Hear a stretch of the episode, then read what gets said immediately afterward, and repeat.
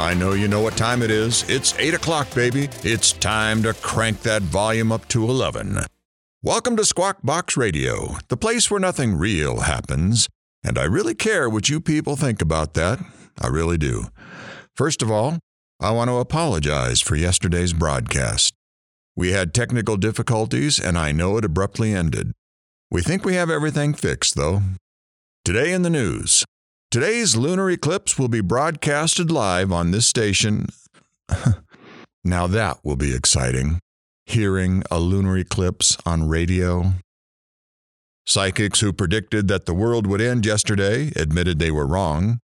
Study finds that most new people in town are not from here. And weather. More rain could cause more flooding. Weatherman asks it to stop. Now on with the show. We are here, people. And in the studio today is, you guessed it, Mr. Storyteller himself, Travis Clark. How are you doing today? I'm doing well. Thank you. Since yesterday ended on a sour note, why don't we take another listener's question today? That sounds fine. I'll take caller number three for today's question. Sorry, you're not the right caller. Sorry, you're not the right caller. You are lucky number three. What's your question? When did you propose to Becky? It looks like people want to hear more about your love story, Travis. It is part of the story. Thank you, caller, and stay on the line so we can give you a gift. I'm still waiting on my ice cream. I'll make sure it's here tomorrow. What type would you like? Vanilla's fine. Do you want anything with it? Nuts, sprinkles, fudge? Plain is good with me. I figured, but I had to ask. You seem like a very simple man. The older you get, the fewer things you really love. And by the time you get to my age, maybe it's only one or two things. So let's go to the story then. It was senior year in high school. The school year was almost done. I've been dating Becky for a couple of years now. We spent a lot of time together. If it wasn't at school, she was at my house looking after my younger brothers. Hey, Becky. I've been thinking. Uh oh. I hope it's something good. It's about us. Then I really hope it's something good. I was thinking about what we are doing after high school. I don't know. I'll go wherever you want to go. Well, I was thinking about joining the army. I'm not joining the army, but maybe you can sneak me on base. What if I don't have to sneak you on? What do you mean? What if, um, what if, what if we got married? Travis, I know that we're young, but we're both 18. I think we can make it work. I hope that wasn't your proposal, though. No, I know you would need more. Plus, I would need to talk to your father first, too. Come here. With that, she kissed me hard and put her arms around me and squeezed me tight. Forgive my lips. They find joy in unusual places. I don't mind it at all. Look, I don't want this opportunity to pass me by again. I should have said this a long time ago, but I have loved you since the first day I met you.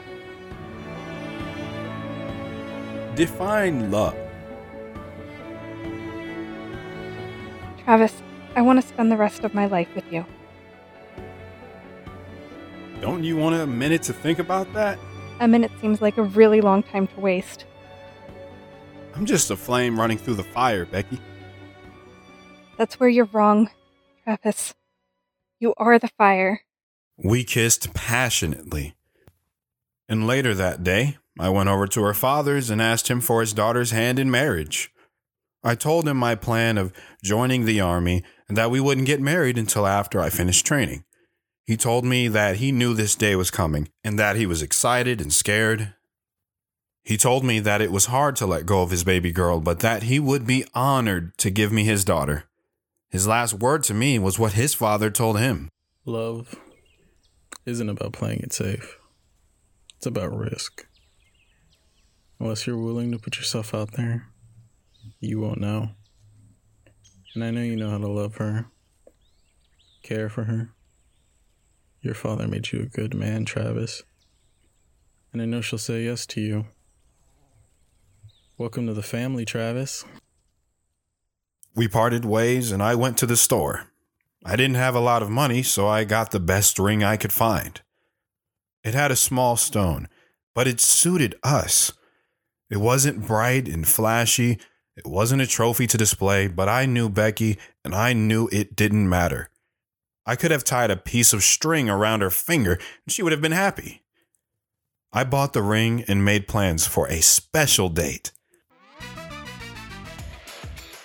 Becky, are you doing anything Friday night? No, I don't think so. I'm ahead on my schoolwork, and your father says he doesn't need me on Friday for some reason. Good. I want to take you somewhere. Do I need to dress up? No, you can be casual. But I do warn you, we will have to walk a little bit. I don't mind. The next day at school, I got with Chad and told him about my plans. So, you're going to do it, huh, pal? Yep, she is the one.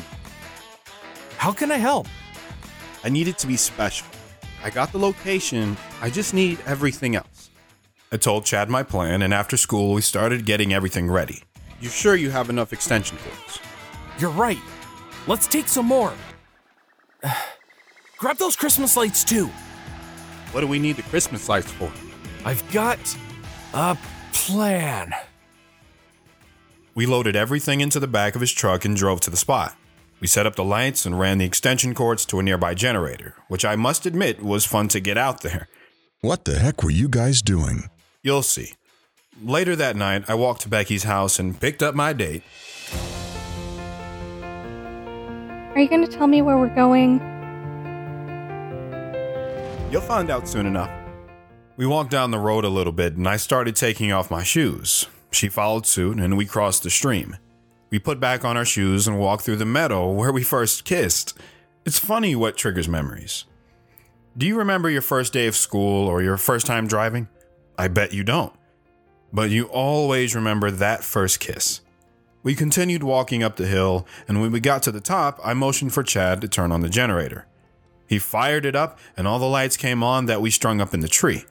She saw the blanket and the picnic basket, and even though I wasn't looking at her, I felt that she was smiling. It's beautiful. Not as beautiful as you. Come here. She kissed me hard. She loved me. I was sure of it. And I loved her. We broke our embrace and we sat down on the blanket. I heard Chad's truck fire up and drive off.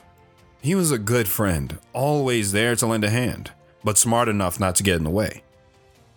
I opened the picnic basket and took out our food. It was all her favorites. I pulled out the fancy glasses and poured the sparkling juice into the glasses. I handed one to her. Shall we toast?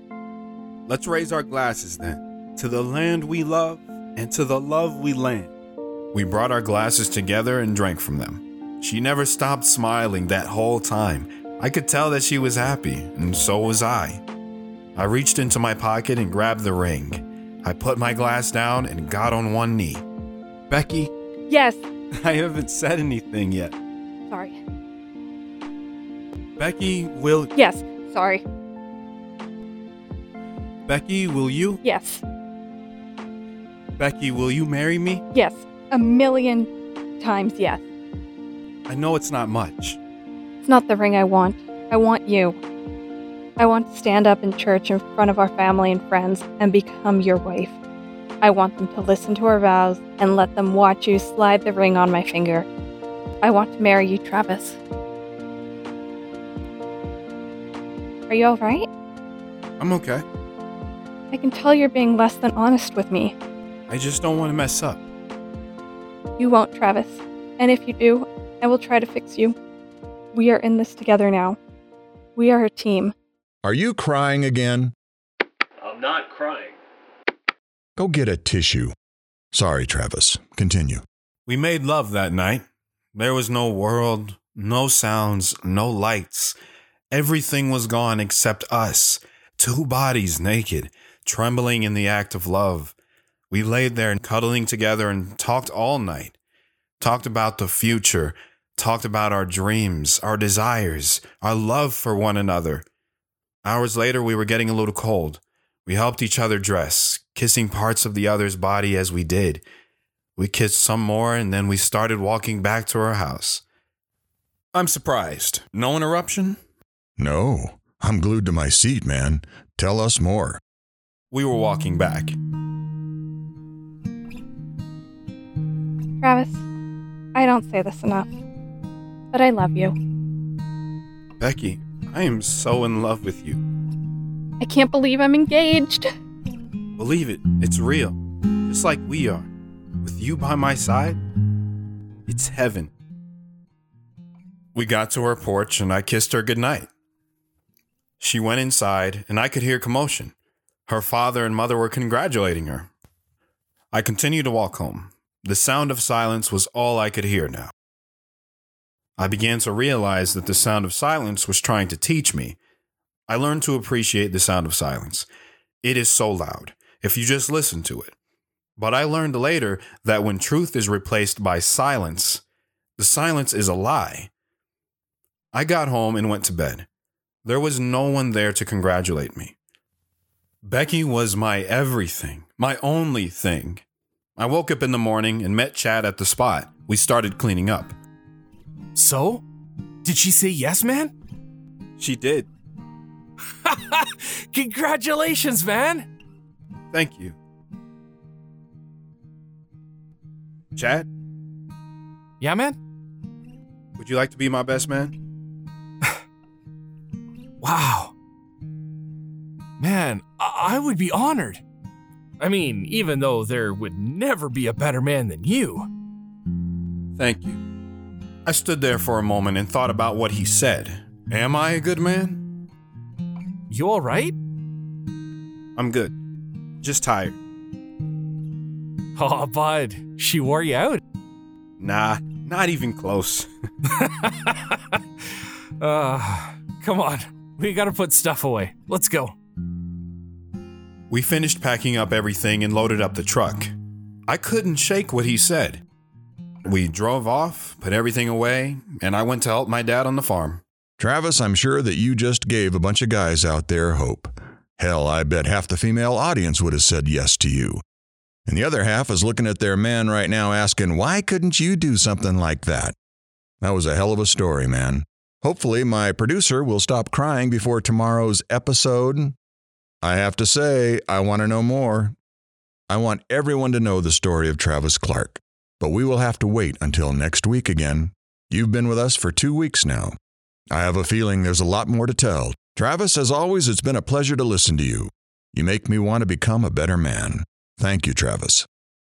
Till next week, everyone, this is DJ Humbled signing off.